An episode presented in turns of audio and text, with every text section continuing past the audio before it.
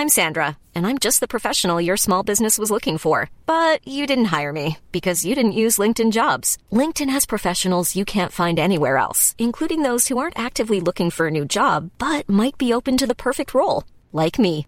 In a given month, over 70% of LinkedIn users don't visit other leading job sites. So if you're not looking on LinkedIn, you'll miss out on great candidates like Sandra. Start hiring professionals like a professional. Post your free job on linkedin.com slash people today. Wow. Nice. Yeah.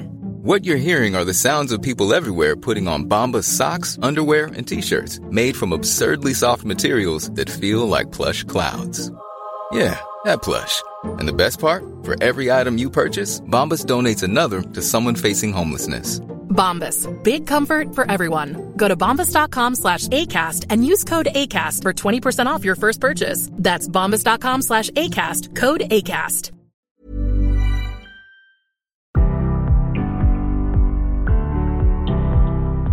Hi, this is Nadine Dietz, host of CMO Moves. I just wanted to take a quick moment to say thanks so much for stopping by today and to give you a quick overview on what to expect. CMO Moves is all about game changing leaders, their incredible journeys, the moves that they've made, and most importantly, their personal stories of how they got to be the leaders of some of the world's most exciting brands. I hope you'll enjoy their stories as much as I do and take away a few tips and some inspiration for your day. Enjoy the show. Hello, everyone, and welcome to CMO Moves. Today, I have the great pleasure of talking with Evan Greene, who is the CMO of the Recording Academy, also known as the Grammys. Hi, Evan. Welcome to the show. Hey, Nadine. How are you? Thanks for having me. Yeah, I'm doing well. Thank you. I'm so glad you could join me today. Um, I think why don't we start off with you know just a quick overview of the Recording Academy and how the Grammys fits into the big picture. Sure. What most people don't realize is that we are a nonprofit trade organization uh, that was founded to serve the interests and the needs of music and its makers. And I know that's a bit of a, of a mouthful, but we do a lot of things all throughout the year that a lot of people are not terribly familiar with. We have advocacy efforts on Capitol Hill where we advocate for the rights of music creators and intellectual property protection we have a membership uh, division with with probably about 15,000 music creators who we count as our members and, and constituents. We've also got um, uh, a charitable foundation where uh, you know we create a safety net for music creators in need, and we also try and empower the next generation of music makers through the Grammy Museum as well as through MusiCares. And then we also have an awards division that that celebrates excellence, and that's what we're most known for.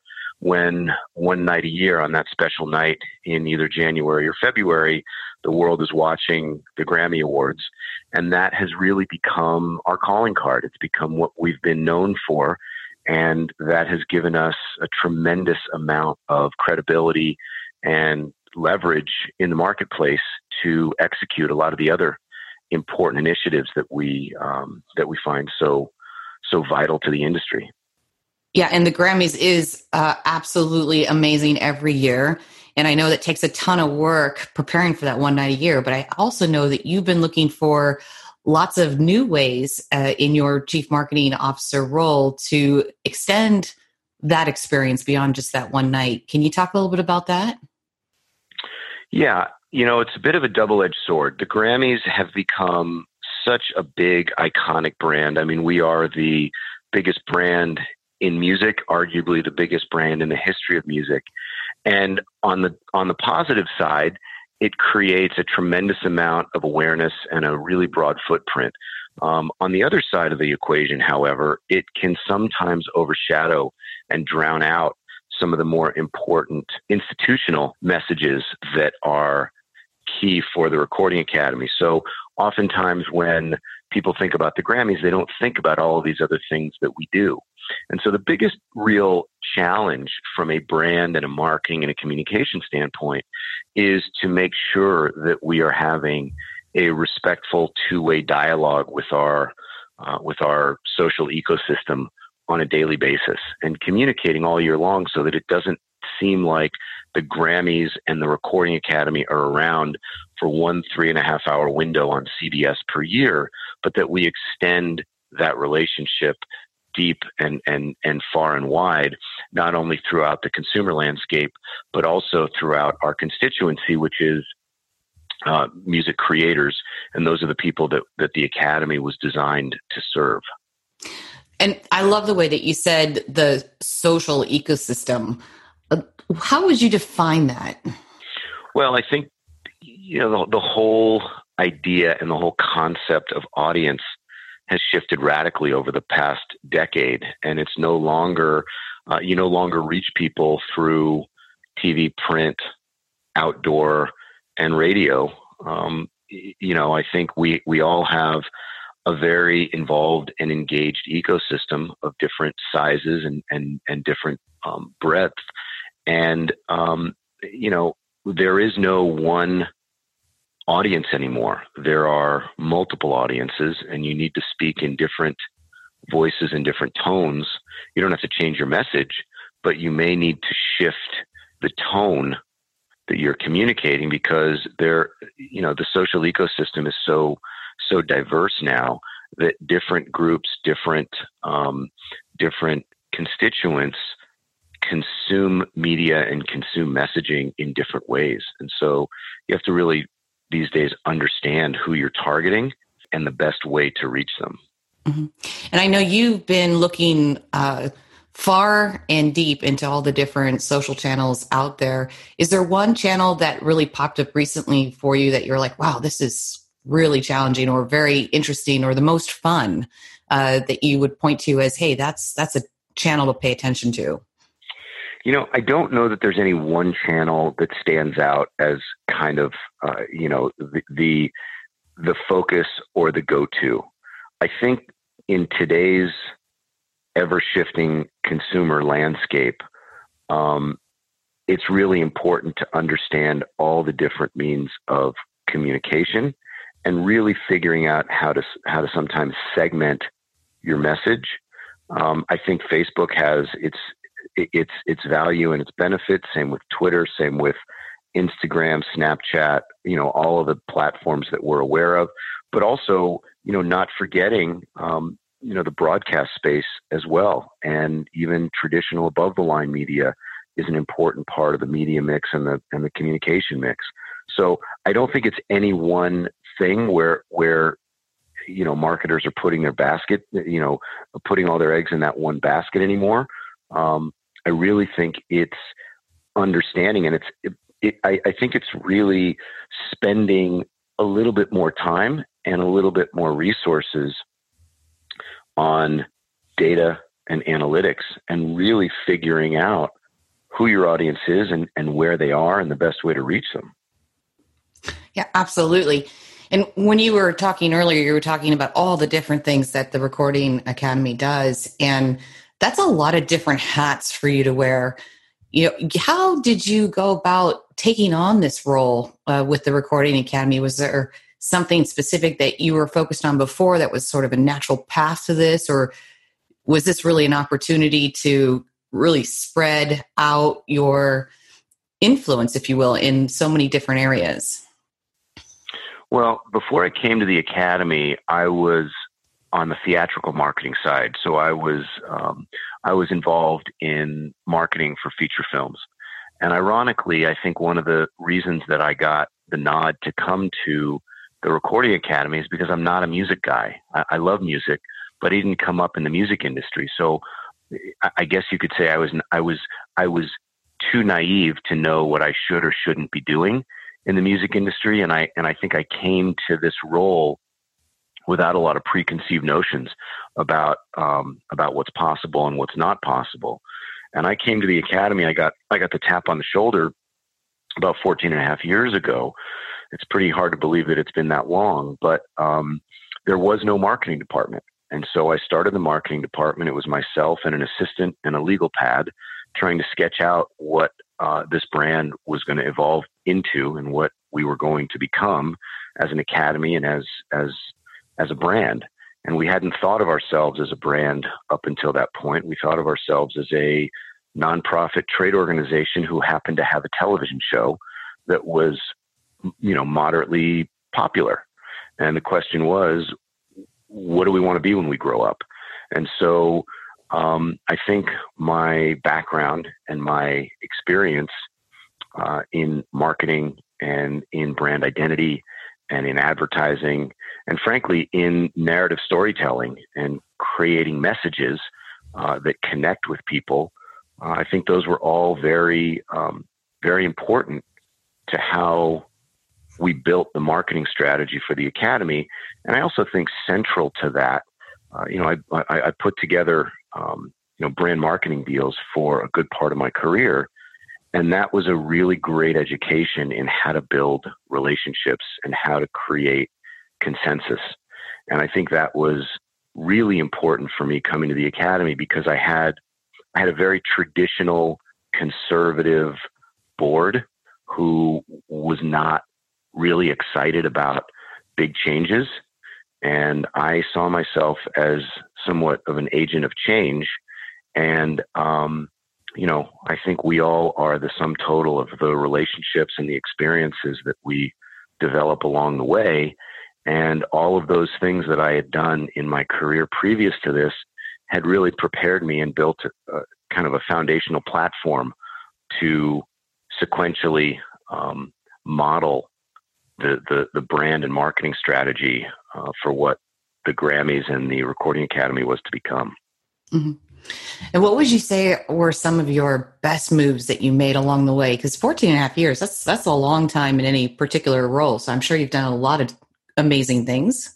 Well, it's it's really it's really interesting. Um, looking back on it, some of the things I'm about to say are, are going to sound, um, you know, they're going to sound obvious, and I think they're going to sound like, yeah, of course you would you would want to do that. Anyone would want to do that, but we none of this had been done at the academy previously. So when I got there, one of the first things I did was commission uh, a pretty in-depth research study about consumer perceptions about who we are and what we do and, and where we're strong and and where we have uh, some distance to travel. And it was very interesting. It was very eye opening about um, how people thought and felt about what we do and how we do it and our importance to not only the industry, but to popular culture in general. Then we looked at our brand identity and we refreshed our um, our visual identity and and um, you know updated how we presented ourselves to the world. Um, we then created a marketing strategy, right? I, identifying objective strategies and tactics and figuring out what some of our um, what some of our objectives were, and then backing into that because once you once you can determine your destination, then you can start to pave the path to get there.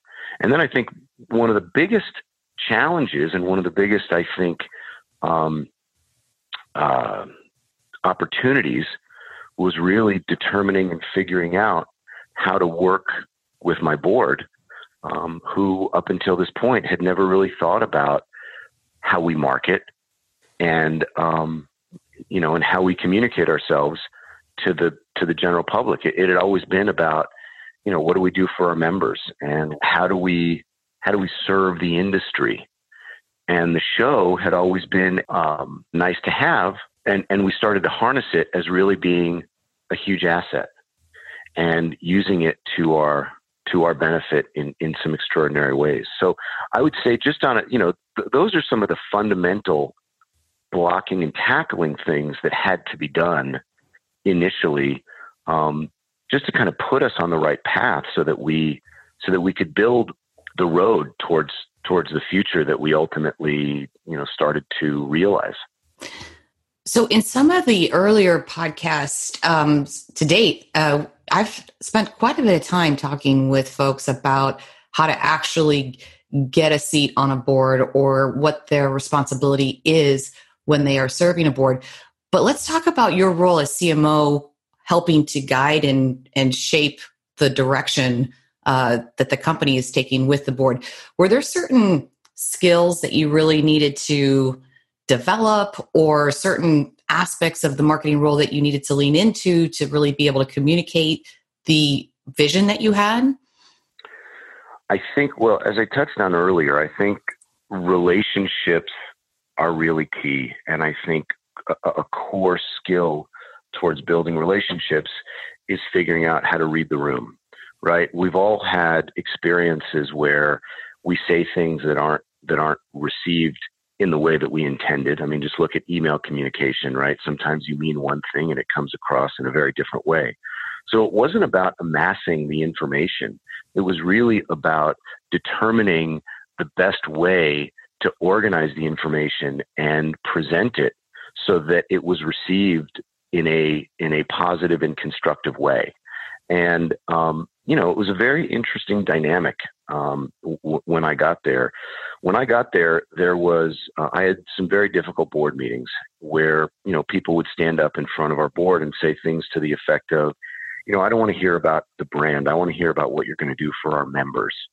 And there were people that um, thought the idea of marketing in general was somewhat gratuitous and somewhat um, uh, somewhat gratuitous and, and, and somewhat of a um, I don't know I don't I don't want to say this in the wrong way but somewhat of, of selling out because we were taking our eye off of you know the core mission of the academy which is our members without realizing that the stronger we can make our brand and the more um, affinity we could create and the more resonance that we could create for our brand, um, the more visibility and the more opportunities it, it created all across the academy. So, what what was a very interesting moment of change and moment of shift was when some of the biggest, um, uh, let's say, uh, some of the biggest skeptics about what we were doing on the marketing side started adopting kind of brand language as if it were their own and started questioning things based on how that would affect the brand and what that would mean to consumer perception. And once that started happening, I realized that some of the pieces that we had put in place and some of the seeds that we had planted had started to sprout. And it wasn't done in a way that was forceful. It was a way that was done where we we we brought people along to be part of the solution. Um, and I would, you know, I would I would say that that was a that was a really important turning point.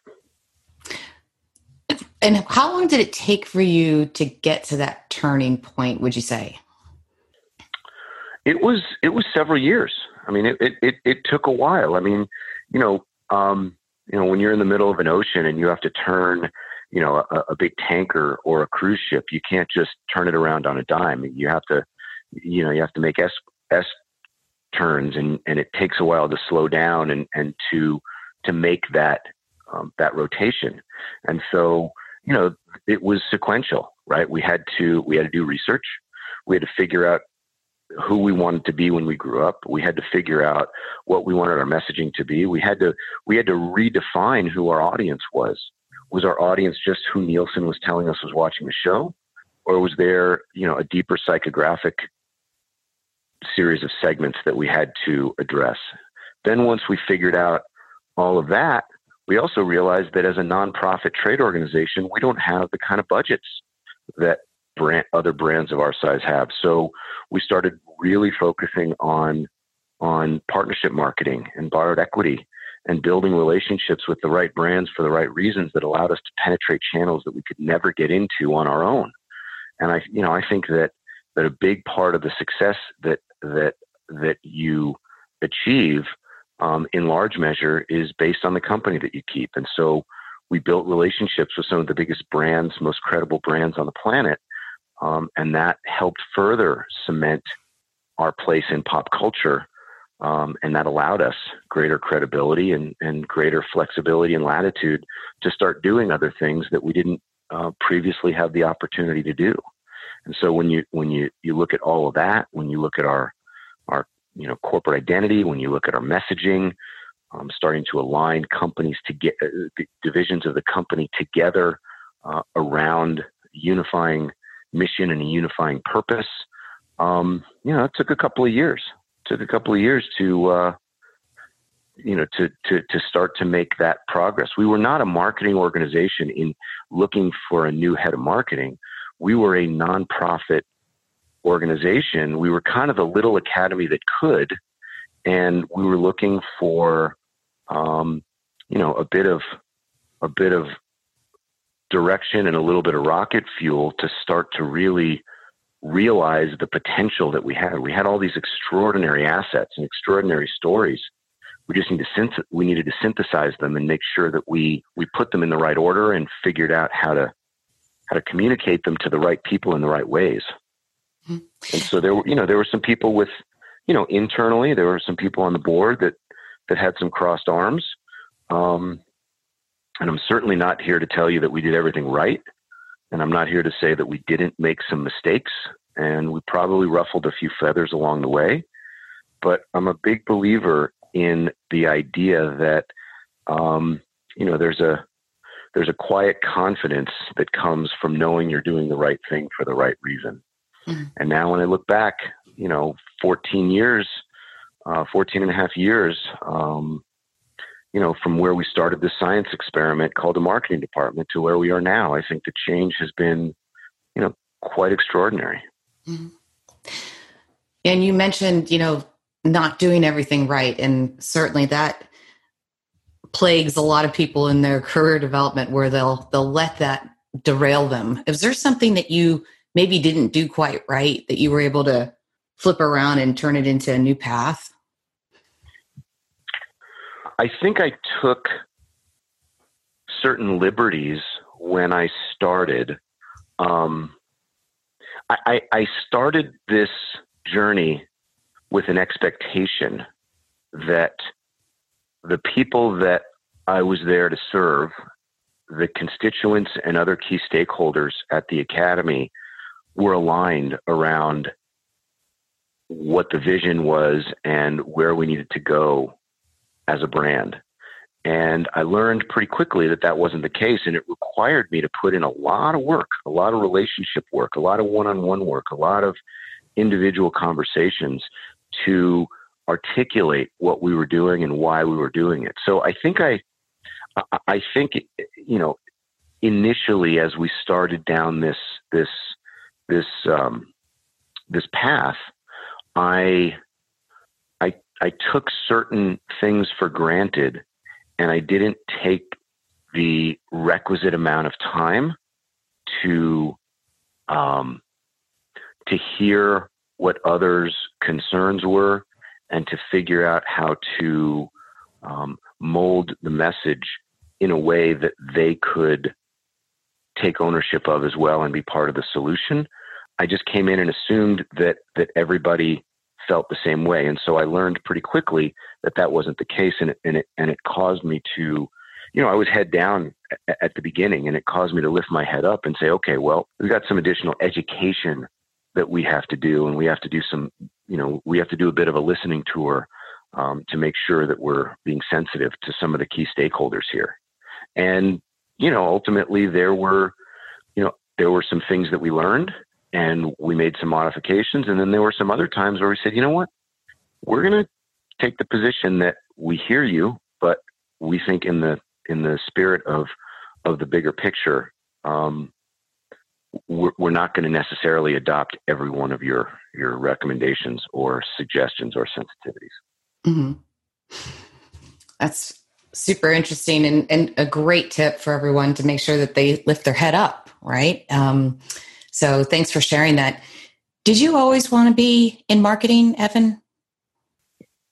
You know, it's interesting. I um, I'll tell you two things about that. Number one, I took a class when I was 16 years old called Propaganda in the Mass Media, and it was about it was about propaganda and and how it started in wartime and how um, you know the, the the the war messages were created and and you know, and integrated into uh, the opening, um, you know, the opening few minutes before a film was was was run in theaters, and then it kind of followed that all the way through, you know, the, the, the 70s and the 80s and the golden age of advertising and all of that.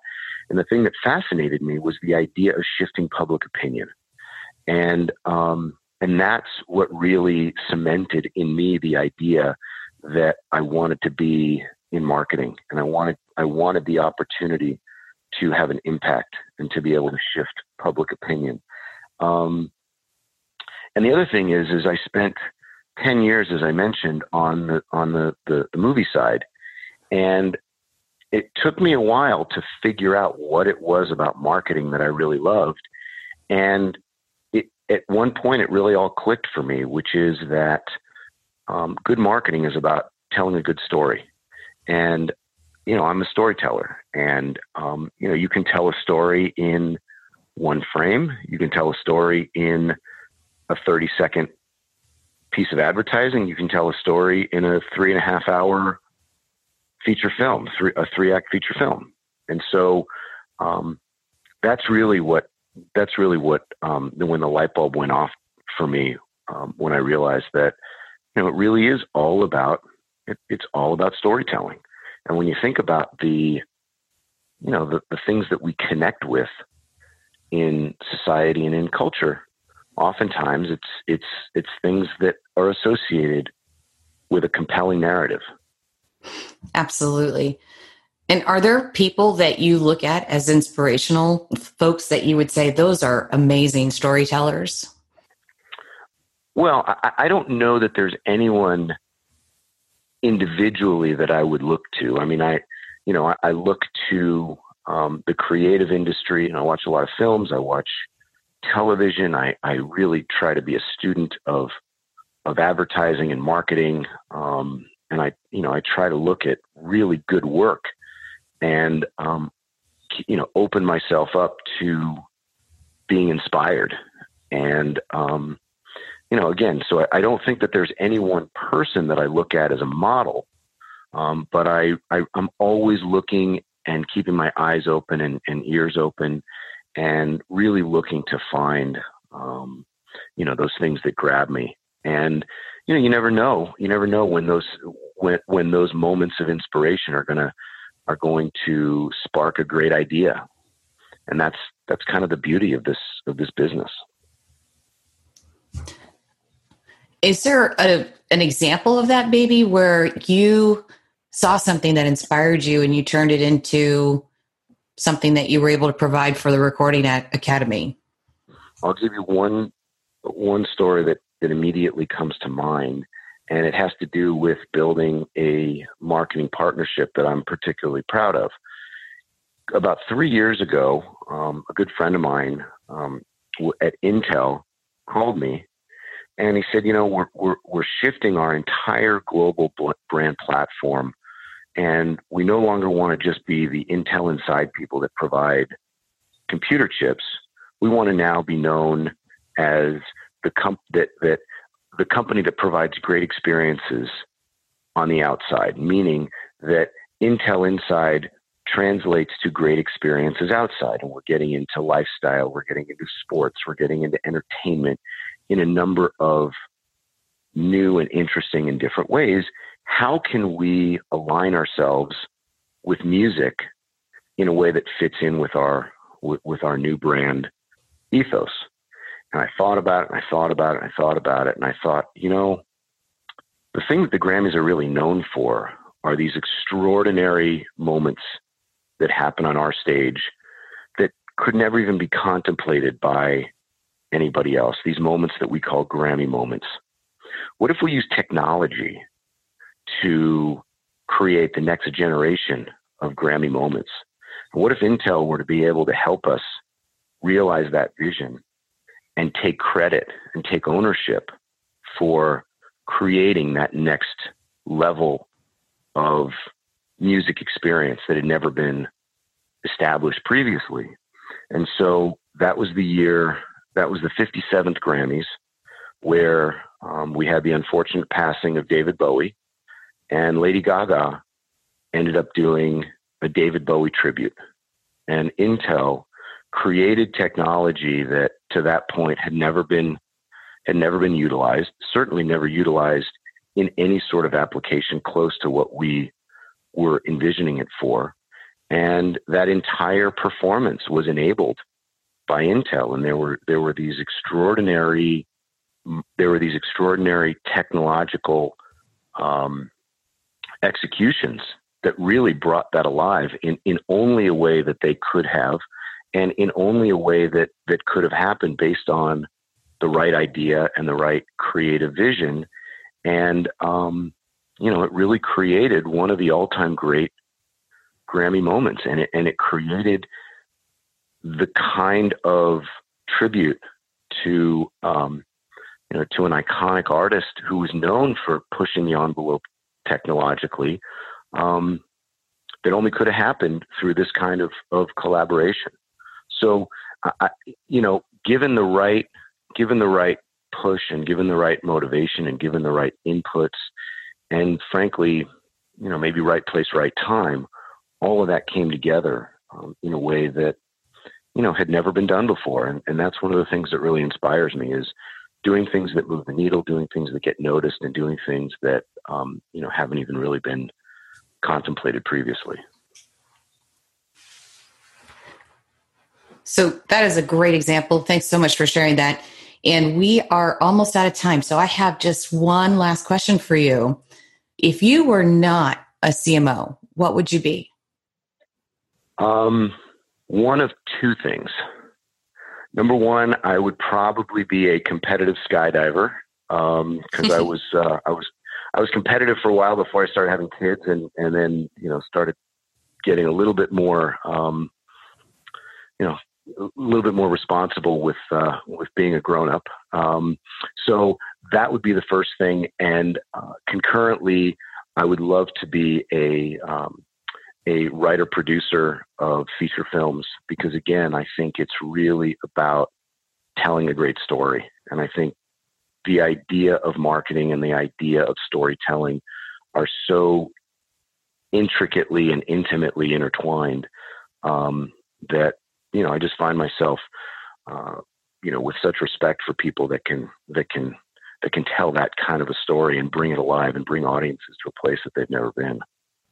Maybe you should write a feature film about skydiving. well, maybe, maybe, I will. I'll be the first to watch it. So, thank you so much, Evan, for joining me today. It's been a real pleasure to chat with you. My pleasure. Anytime. Have a super day. Thanks. Take care. Bye bye. Hey there, are you ready to elevate your personal brand or company? Meet Viral Growth, your one stop shop for video content and audience building. Imagine growing your brand organically on social media without the hassle of editing videos for hours. With Viral Growth, it's a breeze. They handle the brainstorming, scripting, and editing while you simply just hit record. And don't worry about your niche, they cater to everyone, from business and marketing to health and wellness. Are you ready to make waves in the social media realm? Visit viralgrowth.io and use code ADWEEK, that's A D W E E K, all lowercase, and get 10% off your plan.